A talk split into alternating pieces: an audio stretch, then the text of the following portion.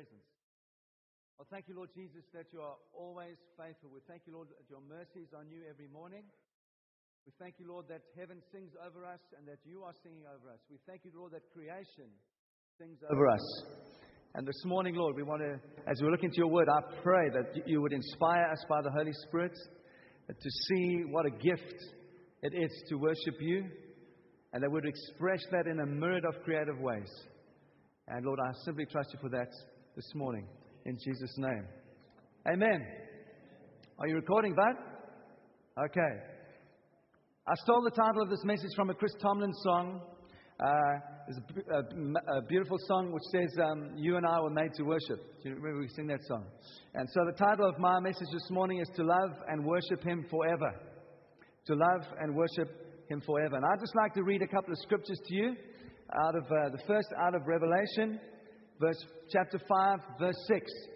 I asked Matt to put the scriptures up there, and uh, it's from the English Standard Version. If you can read it, it says this And between the throne and the four living creatures and among the elders, I saw a lamb standing as though it had been slain, with seven horns and seven eyes, which are the seven spirits of God sent out into all the earth.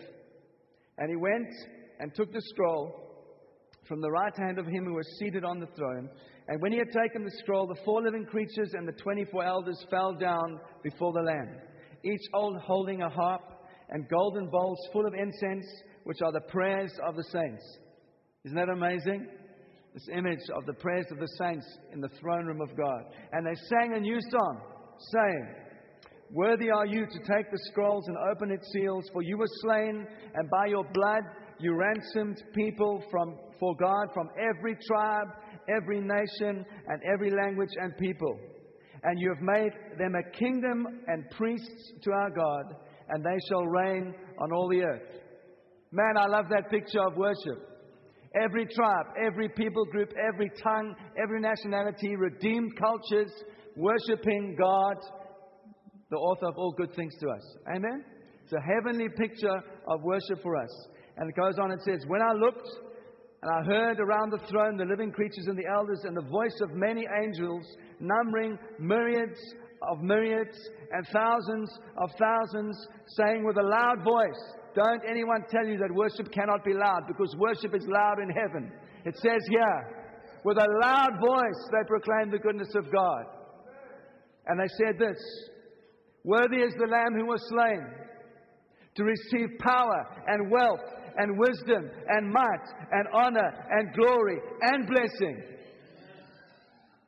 And I heard every creature in heaven and on earth and under the earth and in the sea and all that is in them saying, To him who sits on the throne and the Lamb be blessing and honor and glory and might forever and ever. And the four living creatures said, Amen.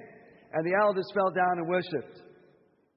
Man, if you are not a person that enjoys singing songs and singing creatively and dancing and expressing your worship by lying flat on your face or weeping before God, you better get used to it because that's what we are destined for. That is our eternity to worship Him forever and to love Him and adore Him.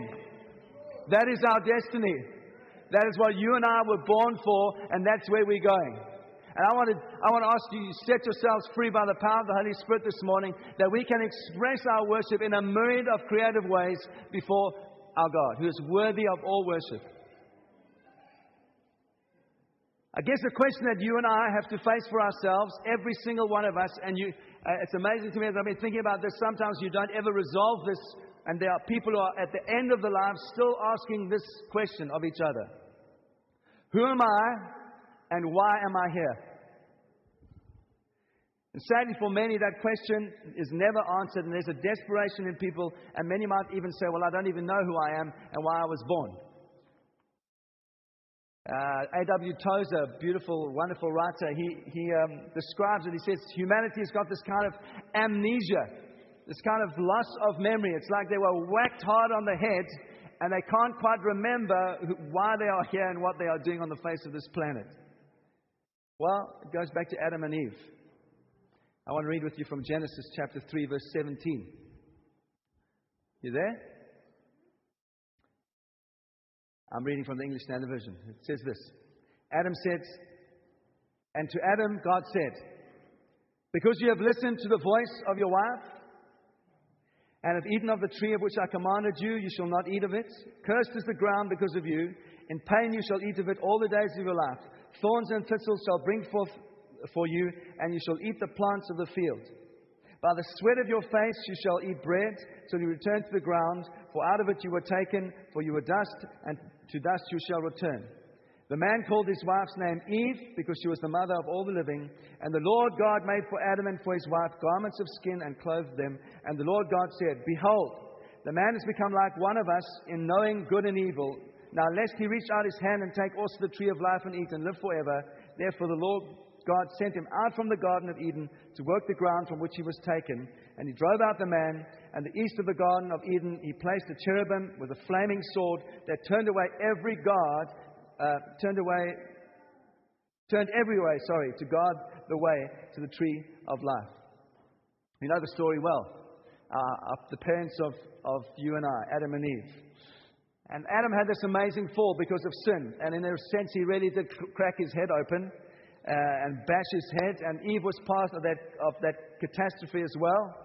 And they stumbled around afterwards in this kind of fog, not knowing who they were. It says they were naked and then they try to cover themselves with, with um, skins. There's a sense of guilt that immediately came, not knowing who they were, why they were alive, and the reason for their existence. And ever since then, alienated men and women have been walking this planet saying, I don't know who I am and I don't know why I was born. Ever since then. But I believe God never does anything without a purpose. Amen? I believe that God had a noble purpose in mind when He created us. I believe it was the will of God that men and women created in His image would desire to fellowship with Him above all else. It was going to be, a, it, was, it was planned to be a perfect fellowship based on a, the adoring worship of the creator and sustainer of all things. And that's why that classic question is posed in the catechism for those of you that have an Anglican uh, background. What is the chief end of man? The catechism says. And the reply is quite simply, it's a simple and profound answer, and it is the chief end of man is to glorify God and to enjoy Him forever. You and I were made to worship. You and I were born to worship. That's the chief end of man of, of any man or any woman. Why then have so many people missed it? If that's what God intended, why do so few know God's love and so few know God's plan for them? Why do so many end up in hopeless, hopelessness and despair, saying, I don't even know why I'm on the face of the planet? Is it that God's will has been frustrated? Is that all we have to say to the world? Is that all we have to declare? Well, we read from Genesis and it gives us some clues in terms of what God had in mind. But the, the root issue is when Adam and Eve decided that they had the right to put their own wills above the will of their Creator, they experienced this um, terrible fall that we call the fall of man. And at that moment, they lost their God given identity. At that moment, they did. And that's the ultimate tragedy that we've been dealing with ever since. You see, because they were created, Adam and Eve were created to mirror the Almighty God and to be a reflection on earth of His glory. Isn't that an amazing thought? That's why we were created. To be a reflection of the glory of God here on earth. And God created man so that he could see, look into look at him and see reflected there his own glory. But now that mirror was damaged because of sin, it's dimmed, it's blurred, it's kind of out of focus. And when God looked on sinful man, he could no longer see his, his glory. It was additionally tragic, and this is for me is, is, is, has been a great lesson in my life about what sin is. Because sin, right at that moment when God challenges Adam and Eve, they resort to blaming somebody else. Adam blames Eve. Eve blames the serpent. Says the serpent made me do it. Right in that moment, the art of laying blame for sin in our own lives was learnt. And that's the nature of sin. Sin always tries to deflect the blame onto somebody else. It's not my fault, it's ultimately their fault. So perhaps you're not the person you'd like to be this morning. Perhaps you feel there's a sense that you haven't quite reached your full potential. Well, there's a couple of options. It's easy to blame your wife. It's her fault. She, ha- she, hasn't, she hasn't released me into my destiny. It's easy to blame your history. Oh, I didn't get a good education. You know, that's, it's, it's all history's fault. It's easy to blame where you work. You know, people at work don't recognize me, and um, there's always this battle at work. It's easy to blame your parents. Oh, you know, my parenting wasn't all that it should be, and that's why I am like I am today. Sin, being what it is, rather tries to lay the blame on others. That's the nature of sin. Blame others, blame others, blame others. And that's why our, our, our, our, jails are full of people, the mental hospitals are full of people that have struggled with various issues, never resolved them, and that's the, that's, the, that's the end result of that kind of thinking. All stemming from this great tragedy, the disaster that we call the fall of man. Now, this is a good news message this morning. It is. So, is that as good as it gets? Is that all we can declare to the world that what God intended was broken? Well, no. And we say loudly a resounding no to the world. We've got great news for the world because the good news is that God who created us has not given up on us. Someone can say amen to that because that's good news. He still wants us to mirror His glory. Amen. Of course, He still wants us to mirror His glory. He still wants us to worship Him and enjoy Him forever. And His plan was Christ, was Jesus. The miracle of the incarnation who walked on earth and reflected the glory of God as he walked on this earth. And the scripture says he is the radiance and the exact likeness of the fullness of God. Isn't that amazing? And he walked this earth and reflected the Father's glory. So when Jesus said, If you've seen me, you have seen the Father, what he meant was this When you see me, you are seeing the Father's glory reflected. And I've come to finish the work that God gave me to do. That's what Jesus was saying the fullness of the, of the glory of God. God was glorified in His Son, and through His death and resurrection, He was redeeming us back to Himself. Amen? He was bringing us back to our original purpose, and our original purpose was to be mirrors of His glory. Worship of God is the whole reason that we exist. That's why we were born again. That's why we were born, and that's why we were born again from above. That's why we were created, and that's why we are recreated. That is why there is a church. The church simply exists to worship God. That's why we exist.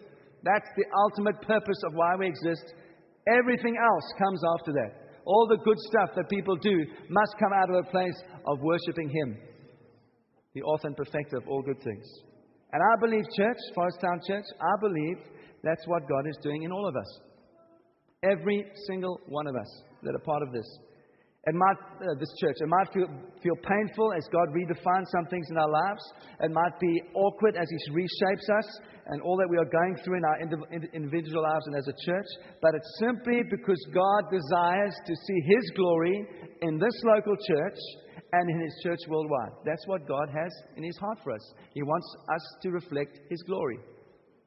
Can anyone say amen? And I believe too that God is removing everything that does not glorify and honor His name in our lives and as a church so that we can worship Him passionately and unreservedly. That's what He has for us in mind. That's why I said at the beginning, we better get used to the idea of worship because that's all we're going to do in eternity one day is continually sing new songs about how much we love Him. Yeah. That's my first point. I've tried to, this is a three point sermon. That was the first point, right? Here's the second point. That you and I are being prepared for worship. Prepared. What do I mean by that? Well, can I ask this morning that we don't ever allow ourselves to exchange a high view of God and His eternity for a short term view of the here and now? You see, there can be a clash between our impatience, which tries to provide short term answers to problems, and God, who's concerned ultimately with our eternal destiny. There can be a clash that exists there. And it's only when we see God's eternal perspective that you and I can say of our troubles that we experience now, as Paul did, that they are light and momentary. How many of you have been under pressure at work? Or your work has been, your job has been under pressure. How, for how many of you does that feel like a light and momentary trouble? Anyone?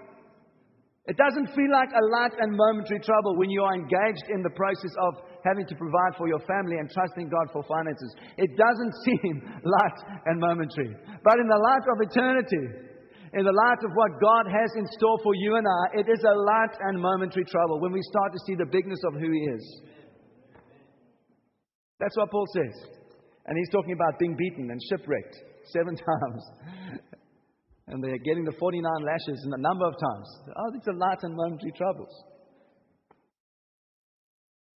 And if we have an eternal perspective of who God is, we can also say, like Paul, that we call all things, count all things as rubbish. We count them all as dung compared to the surpassing worth of knowing Jesus our Lord. Amen. And I want to say, I feel like God is not in a hurry with us. You know, we live in a technical, technological age that has made us instant techno junkies. Everything has to come like this, instantly. So whether it's Twitter or whether it's emails or SMSs, it's like instant communication, instantly, anywhere over the world. You can follow someone on Twitter. You can follow your best preacher or your favorite person from America, and he can Twitter you each day and tell you exactly what he's doing. He's taking out his garbage. He's kind of going for a drive down to McDonald's to get his burger. I mean, it's amazing. Instant communication. But we have to understand our lives through the lens of eternity. And when we do that, we understand that this life is simply a preparation for an eternity of extravagant, untainted, consuming worship of God. That's what we're being prepared for. Is anyone with me this morning? Because that's what we are being prepared for. God knows exactly what He's doing with you and I. He won't break us. His scripture says there's, no, there's nothing, it never takes us further than what we can endure, and His grace is sufficient for each of us. So I want to encourage you guys, all of you, every single one. Whatever you're facing, whatever season your life is, if, you are, if you're secure in your work, that's great. If you're trusting God for work, I want to tell you His grace is sufficient for you. He will never take you to the point that you cannot endure. Okay? And we are safe. He is sovereign. Ultimately, we are safe in His hands, and He repeatedly allows us to be tested, and He strengthens us, He tests us, and He strengthens us. And though that might feel unbearable at times and fragile at times, His grace is holding us in the palm of His hand. And that's why James can write in James chapter 1, verse 2, and he writes and says, Count it joy, my brothers, when you meet trials of various kinds, for you know that the testing of your faith produces steadfastness, and let steadfastness have its full effect, or perseverance have its full effect, so that you might be perfect and complete, lacking nothing. You and I are being prepared. And I included a Solzhenitsyn quote. Uh, those of you know, he was a Russian writer, endured the gulags of Stalin, and he said this. He said, Even nature teaches us that perpetual well being is not good for any living thing. All right? And he should know that. His life and his destiny were forged in the gulags, in the Soviet gulags, when Stalin was persecuting millions of people, and in the sub zero freezing temperatures of those gulags in Siberia. His destiny was forged in that place where he ha- had to persevere for his life. And after that time in exile, he emerged as a powerful, powerful voice for truth, for freedom, from human tyranny, in the face of the things that he was, he was uh, uh, subject to. And what did it do? What did it produce, produce in him? It produced a man who didn't fear death. It produced a man who took a stand for things of eternal value. And that's what you and I have to trust for in our own lives. Hard times are God's preparing times. Do you want to repeat that? Hard times are God's preparing times. We don't like to hear that, do we? Hard times are God's preparing times. He's shaping us into worshippers. He's shaping us into lovers. He's shaping us into those that find their completeness in Him alone. And we learn that nothing truly satisfies except Him. That's what we learn in hard times. There's so many things that demand our attention, so many things that demand our priorities. There's so many things that can become our dependencies and our comfort in hard times. But ultimately, difficulty, difficult times brings us to a place of coming to the end of ourselves and of our self sufficiency to a place of truly seeing God as the only one who can come through for us, the only one who's worthy of adoration and of our total dependency. Amen.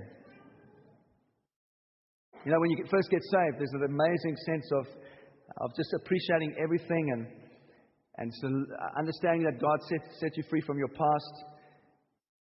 And uh, something of our worship might even just be um, that he, we're so thankful that he, he answers our prayers and that he, every step of the way, God seems to be helping us along. But then there comes to a place where it seems like your prayers aren't being inst- instantly answered. And sometimes you have to walk through a fence and feeling hurt. And sometimes we find that God allows us to lose our job. Or someone in our family gets very ill and we have to walk through that process and trust God at a completely different level. Well, James says that the end result of that is that we are being trained for maturity and trained to become worshippers of God who see Him for who He is. That's why we are taken through these times of perseverance. God has taken every single one of us on a journey of being worshippers who worship in spirit and truth. And our journey of this maturing in Christ is not just a Sunday thing. It's not just a Sunday thing. It's about our whole life.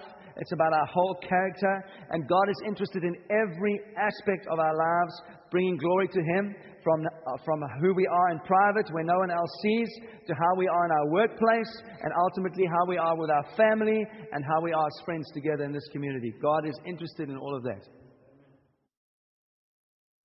And when there's a growing maturity in our lives, we can start to bear disappointment and handle gracefully times when we are overlooked or misunderstood or slandered or because we have faith in a sovereign God who loves us and is watching over us and we can trust in Him.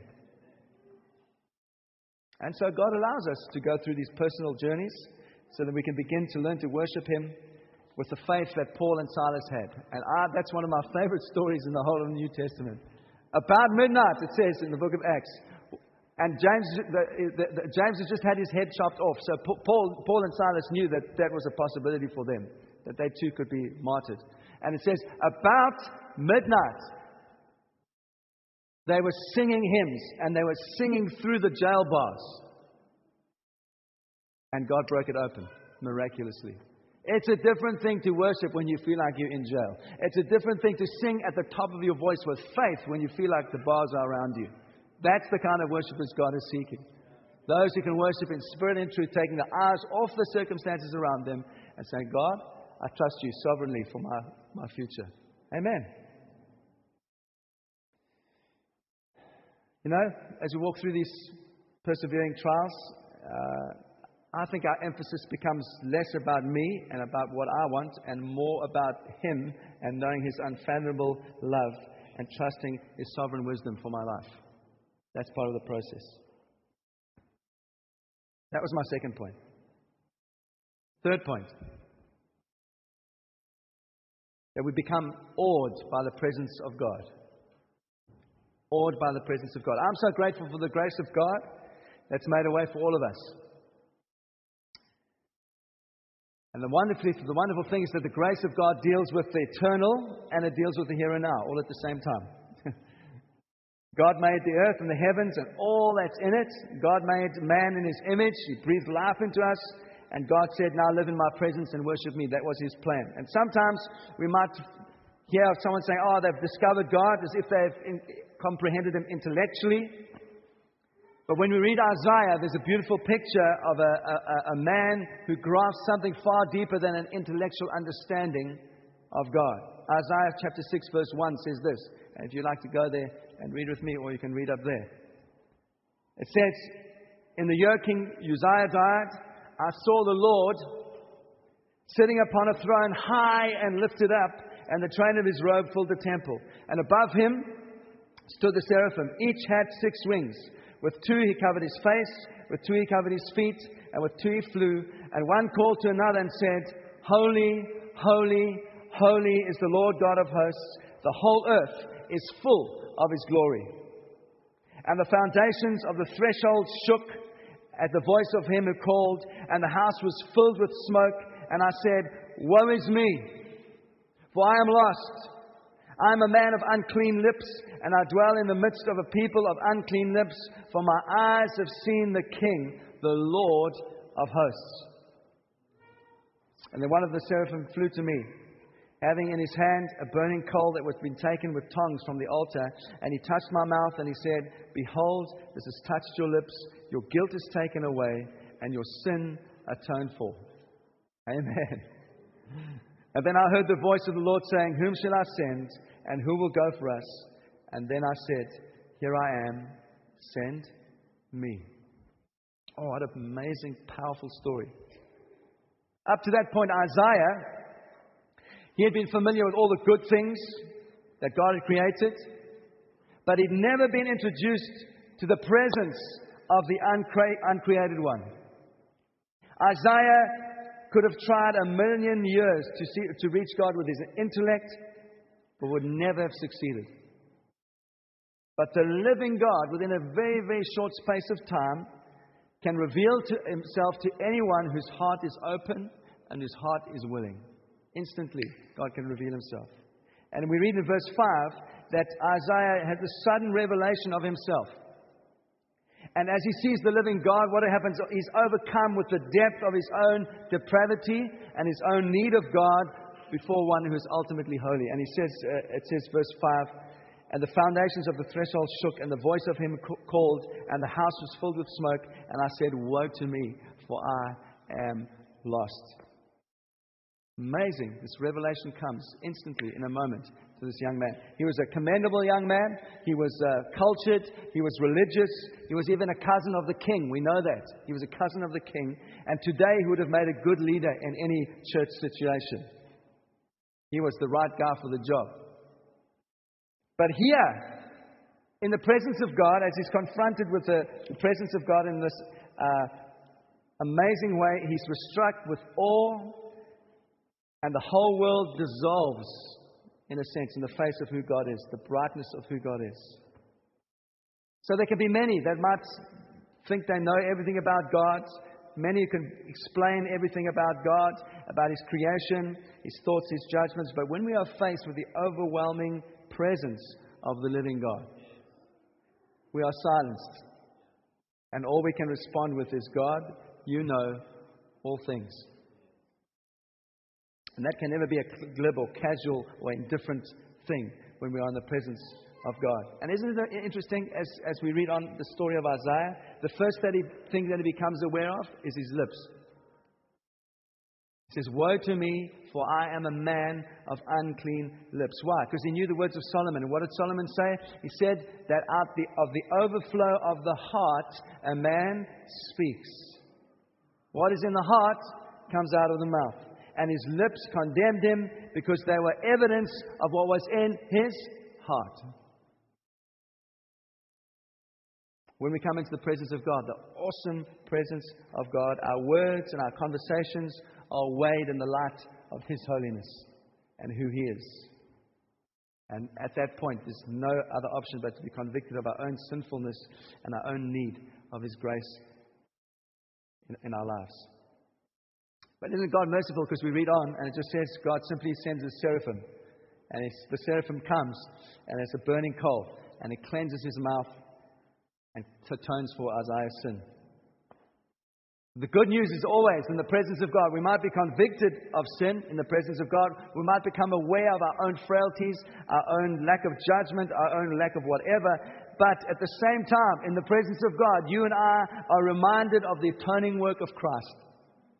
You and I are reminded that He washes us clean, that He makes and purifies our hearts, and that our sin, although scarlet, is now as white as snow. That's what the presence of God does. It's an amazing thing. You're reminded instantly of who you are and the, the lack of, of goodness in your own soul, and at the same time, you're reminded instantly of the grace and the goodness of God in your life and the, the purity, purity of the, of the blood that is available to you and I. And then we receive a fresh outpouring of grace, a fresh outpouring of forgiveness. And verse 8 says, And I heard the voice of the Lord saying, Whom shall I send, and who will go for us? And I said, Here I am, send me. When we come into God's presence, all the other things that clamor for our attention, all the other distractions cease. And we hear God's voice clearly for our lives. We are able to overhear the conversation of the Trinity, the Father, the Son, and the Holy Spirit speaking together. That's what happened to Isaiah. He overhears this conversation of the Trinity and saying, asking who will go for us, and he responds, Yes, I'll go. Isn't that amazing? God wants to share his heart, his desires with us. He longs us, he wants us to know his plans and his purposes. And it's in his presence as we still ourselves and let all those other distractions be still that we are able to hear what God has for us. You know, when Isaiah responds, the only way to describe it is this, he's passionate. There's an unreserved, unrestrained glee in his life. I'll go. Am. Send me. It's a beautiful thing. He can't help himself. He just he responds without trying to weigh up all the options that he has. Think of all the consequences if he makes this decision. No, it's just an instantaneous response from his heart. Lord, here I am. Send me. I'll do it. In the presence of God, we are moved to a place of delighted, delightful spontaneity. it's eager obedience. It's happy service to God. It's just like a responding of our hearts and open heartedness. Lord, whatever. Rob Rufus said, um, My name is Jimmy. Take what you give me. Isn't that right? It's just like, God, whatever. I, I just, I get to do stuff and I'm, I'm happy because you've touched my life. You've transformed me. You've forgiven my sin. I'm so grateful, Lord. I just want to pour myself out. So, my friends, I want to ask the musicians to come up, please. Let's worship from that place this morning. He's made a way open for us to come into His presence. There's nothing greater for us than His presence and His unending love for you and I. There's nothing greater for us. So, whatever you're facing today, whatever challenge you have today, whatever situation you are facing, I want to encourage you, I want to invite you to come and worship knowing that He's watching over you, knowing that He's faithful, knowing that He is committed to seeing His good purpose worked out in your life. I want to invite you to come and worship. I want to invite you that you would come and hear the words that God has for, from heaven for you, for your life that you might receive cleansing fire for your life, that you might respond with a new passion in your life. Why? Because He alone is worthy. He alone, above all the other clamorings and strivings in our lives, He alone is worthy. And in this holy sense of His presence, we can worship Him from the heart. I want to encourage you, I want to invite you to stand and worship with us and let God come and do what He wants to do in your life this morning.